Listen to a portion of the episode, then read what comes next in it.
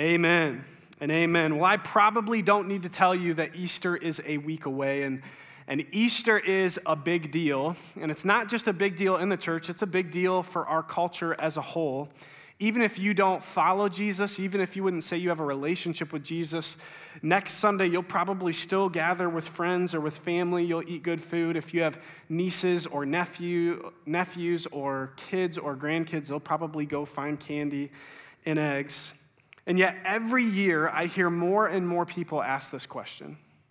And it's the question that we're going to center our time, the rest of our time around today. Here it is What did Jesus' work on the cross ultimately accomplish? Like, what did, it, what did it ultimately mean? I know that Jesus hung on a cross, died, and was ultimately resurrected, but what does it mean? What did he ultimately accomplish? And to answer that question, we're going to be in John 19, pick up in the next verse from last week.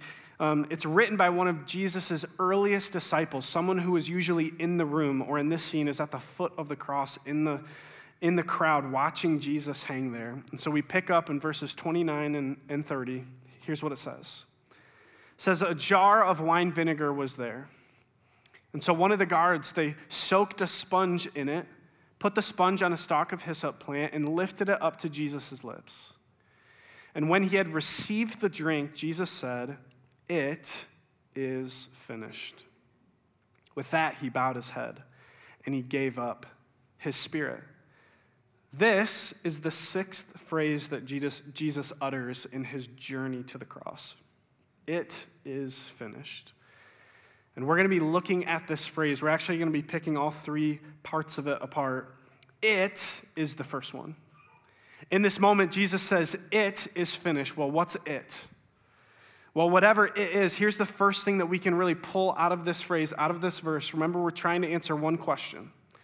That is, what did Jesus' work on the cross ultimately accomplish? Here's the first thing that we see Jesus' work on the cross was costly.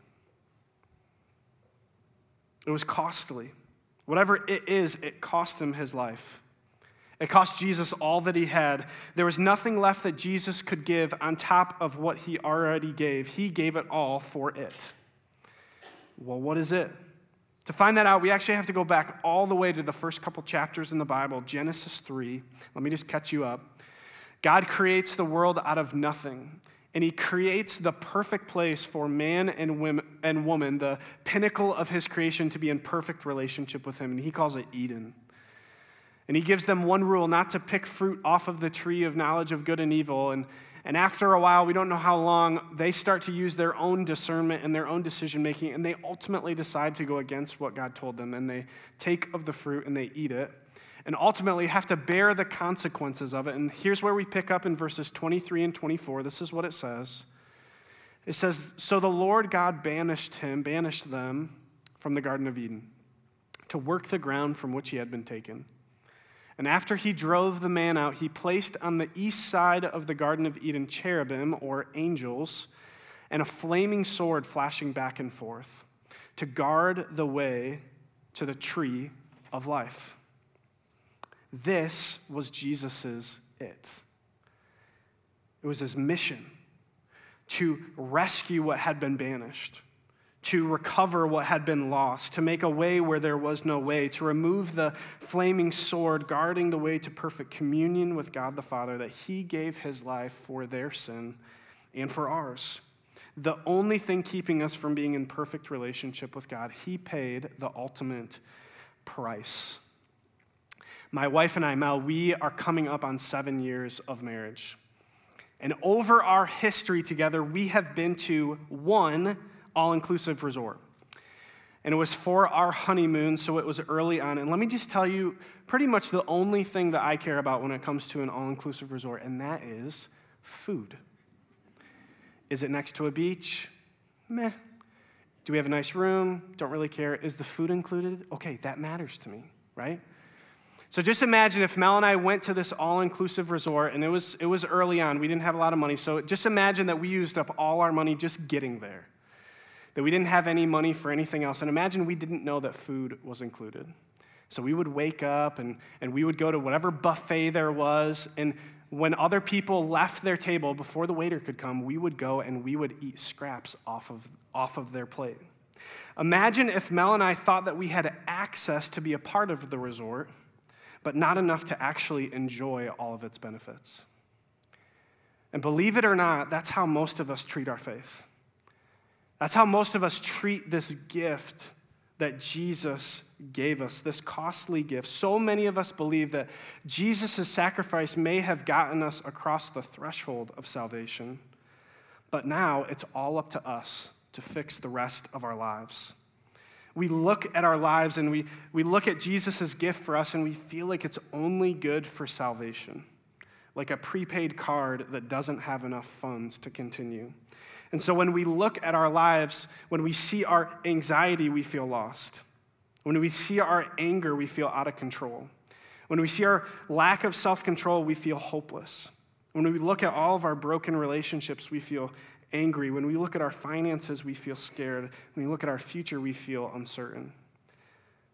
We think that Jesus has already done so much for us, He's already paid so much. How could we ask Him for more? Can I just encourage you, church?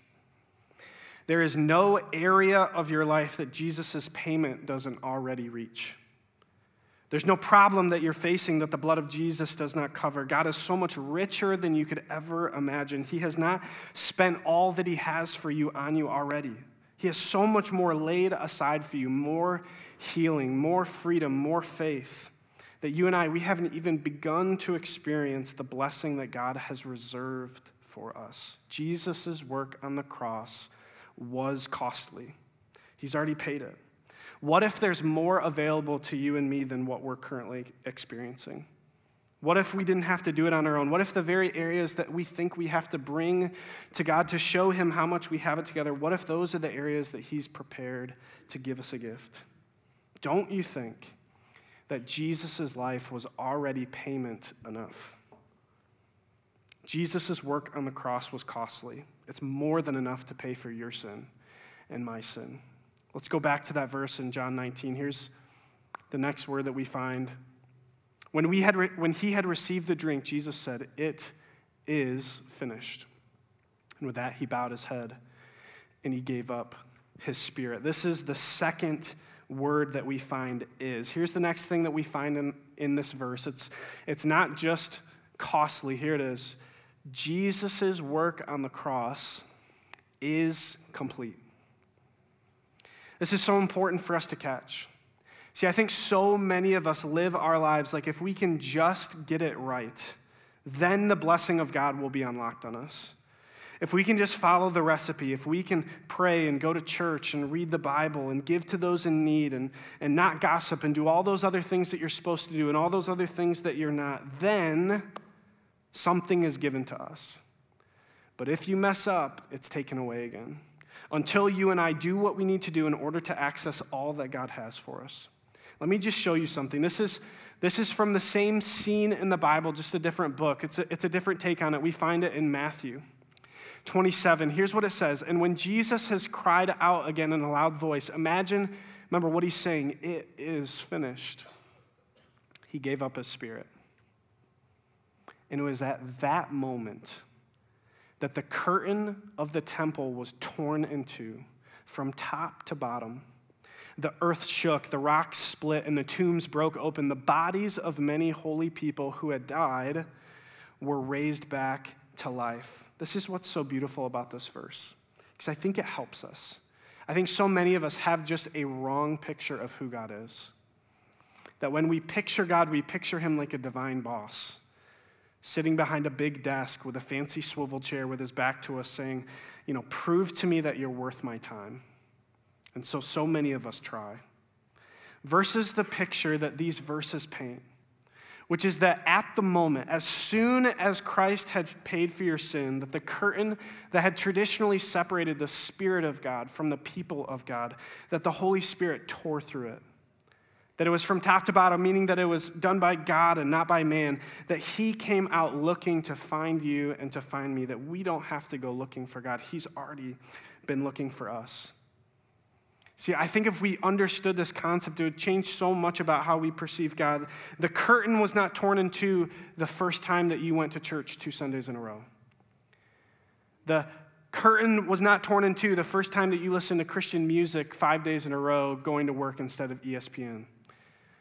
The curtain was not torn into two the first time you cracked open a Bible the first time you prayed before a meal. The fact is, is that you and I don't have to earn God's approval. Jesus' work on the cross is complete. Amen? Which begs the question why should we do all the stuff that we know we should do, but often don't? I meet with a group of guys every week. It's three of us, and we spend time diving deeper into the Bible together. And every single week, we check in on each other and we check in on our experience with God that week. We call it our want to. See, we're reading through the one year Bible together, and I've been doing the one year Bible for a number of years, and it's so helpful to me. It's 10 to 15 minutes of reading or listening a day, and you get an Old Testament, New Testament, Psalm, and a proverb. If you do it every day, you read through the Bible in a year. And so we're reading through the one year Bible, but we don't just check in on what we were supposed to read, we check in on our desire to spend time with God, if that's increased or decreased. Here's how we encourage each other if the list of things that we're supposed to do is, is actually bogging us down from wanting to spend time with God, here's what we tell each other you should stop. Because the goal isn't to read the Bible in a year, it is to become a person who longs more and more to be with God every day. So we tell each other don't read all that you're supposed to read, just read the psalm, just read the proverb, which is usually just one verse. We say, do whatever causes you to want more of Him. You see, so many of us are stopped from going to God on a daily basis because of what we haven't done or what we've failed to do. But Jesus' work on the cross is complete. We also remind each other that doing nothing to spend time with God every day probably won't increase our want to either. We say Jesus has given us freedom, but not freedom to not spend time with God, freedom that allows us to focus on taking small steps that will ultimately lead to a deepening intimacy with Christ. Here's the last thing that we find in John 19. Go back to that verse. When he had received the drink, Jesus said, It is finished. And with that, he bowed his head and he gave up his spirit. Here's the last insight that we pick up. It may not make sense at first, but just hang with me. Jesus' work on the cross will continue. Jesus' work on the cross will continue. Before you ask, yes, technically, I know that if something is finished, it inherently doesn't continue, but just hear me out. Mel and I, we just finished our will for our family. We have three little girls. They are officially five, three, and one. If you're wondering, we get tons of sleep, tons of quiet time, and we, we really are. We are soaking up this season. Um, we're having the time of our lives. We know that our girls will never want to be with us more than they want to be with us right now. I did just finish putting together a triple bunk, okay? Now just imagine yourself putting together a triple bunk. And imagine yourself putting together a triple bunk with your hands tied behind your back because that is my skill level. You know, all of them are safe, but it was, it was scary as it was happening. So get this our will is finished, it's signed, it's notarized, the whole nine yards. But what does that actually mean? Here? It means that our will is now in effect, it's active, it's in place until our death. These last three words that Jesus says before he ultimately gives up his spirit, before he ultimately dies, this is His will for us. He says, My part is finished. What comes next? Our part. In these last three words, Jesus transfers ownership of his mission to us.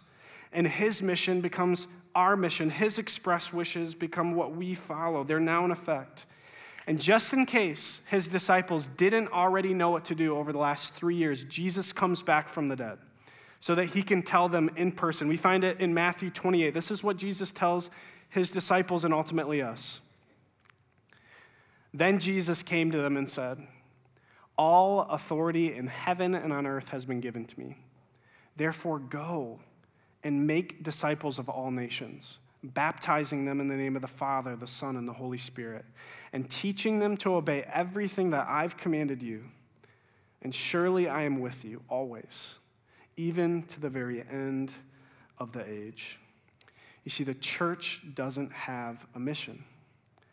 Jesus' mission has a church. That you and I have already been given a job description. This is what I love so much about the church. You don't need to come to the church to know what to do or to do what we think you should do. You've already been given a mission. You've already been given a calling to live out, a responsibility from what Jesus has placed on you. Jesus has given you the church to help you better live out the mission that you've been called to. And this is the haunting part of Palm Sunday. We celebrate Palm Sunday every single year as the day that of Jesus' triumphant entry into Jerusalem. That finally, after three years of ministry, the people that he was sent to start to recognize who he is and what he's come, that he is the Messiah. He's the one that's going to usher them into a new season.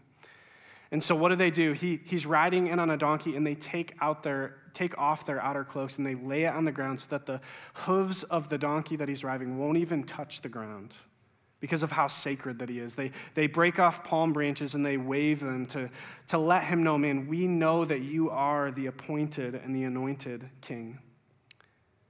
And then five days later, they vote to execute him.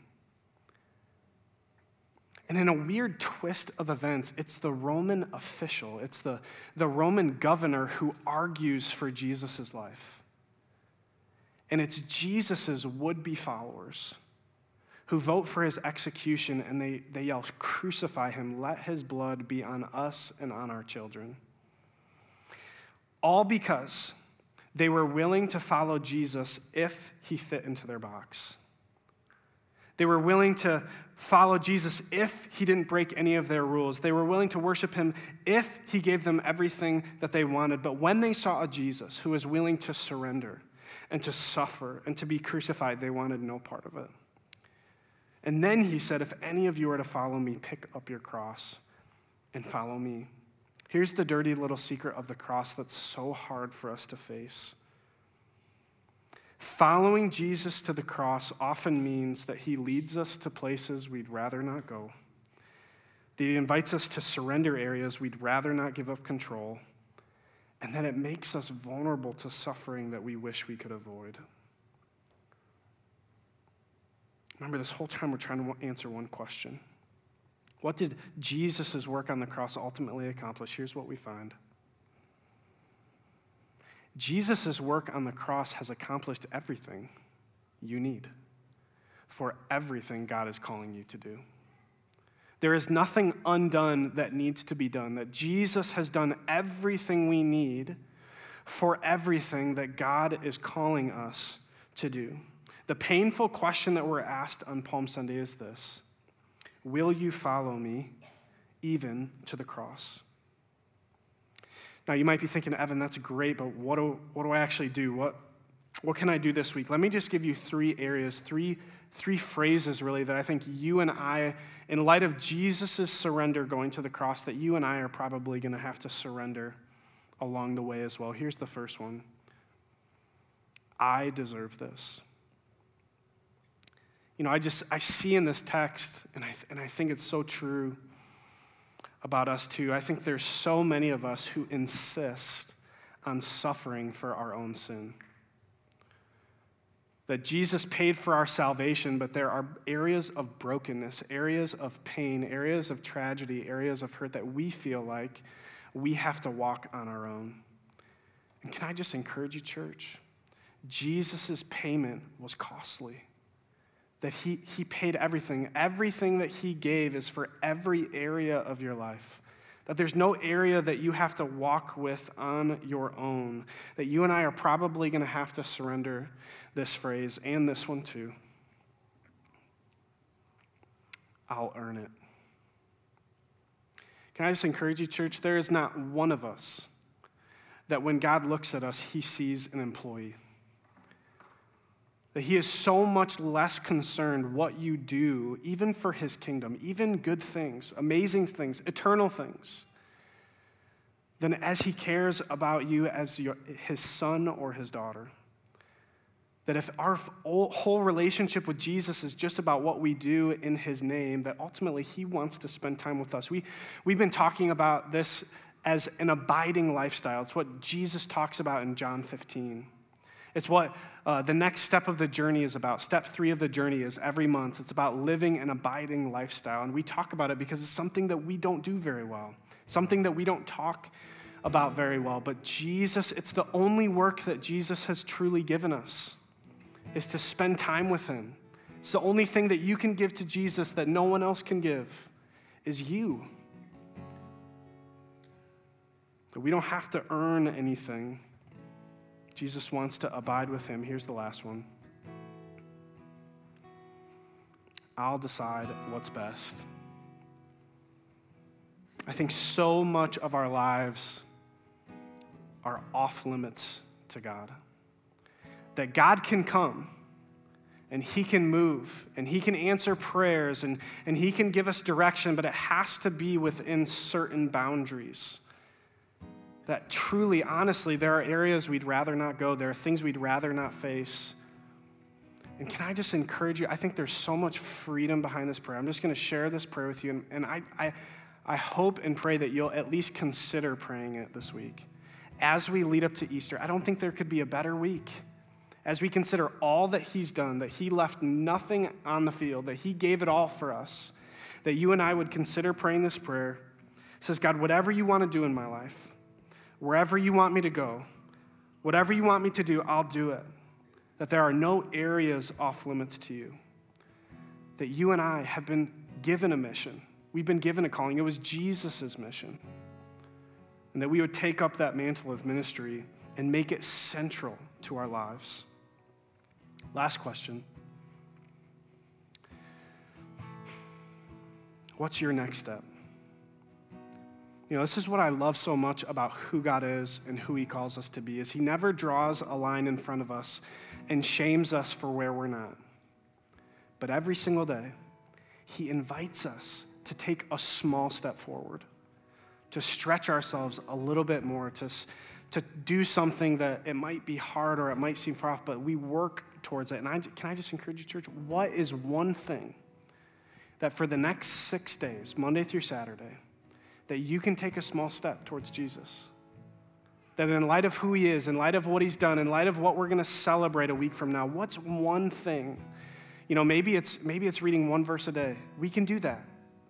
Maybe it's turning off your radio on the way to work or on the way back and just praying.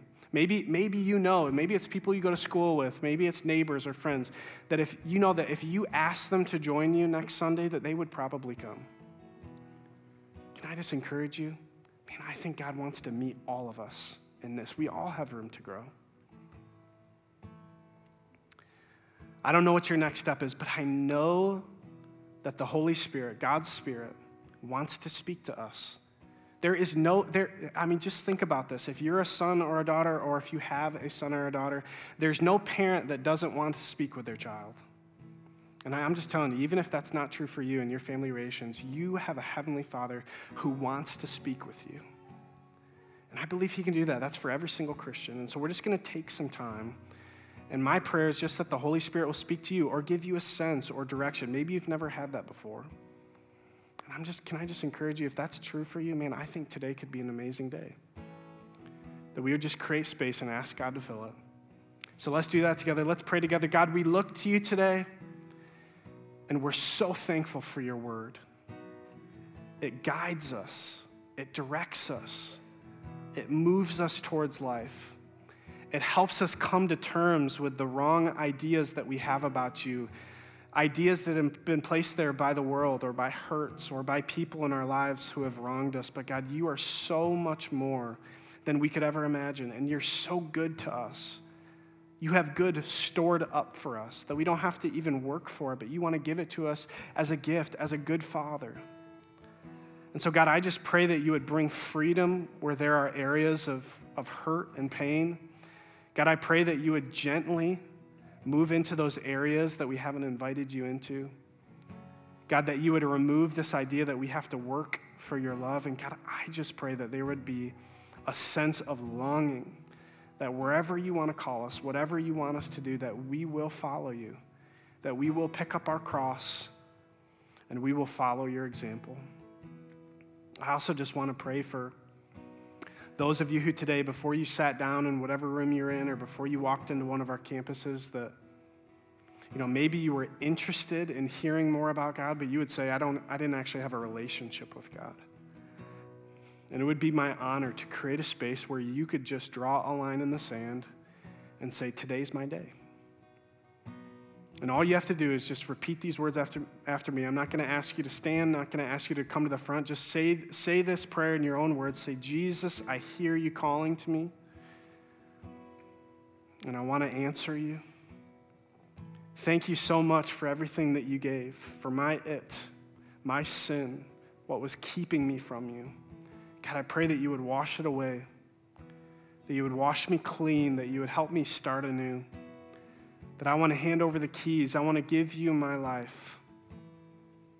Holy Spirit, I pray that you would come inside of me and that you would lead me and guide me into everlasting life, that you would help me to live a life worthy of the calling that I've received. And we pray all of these things in the mighty name of Jesus. And it's in Jesus' name that we pray. And somebody said, Amen and amen.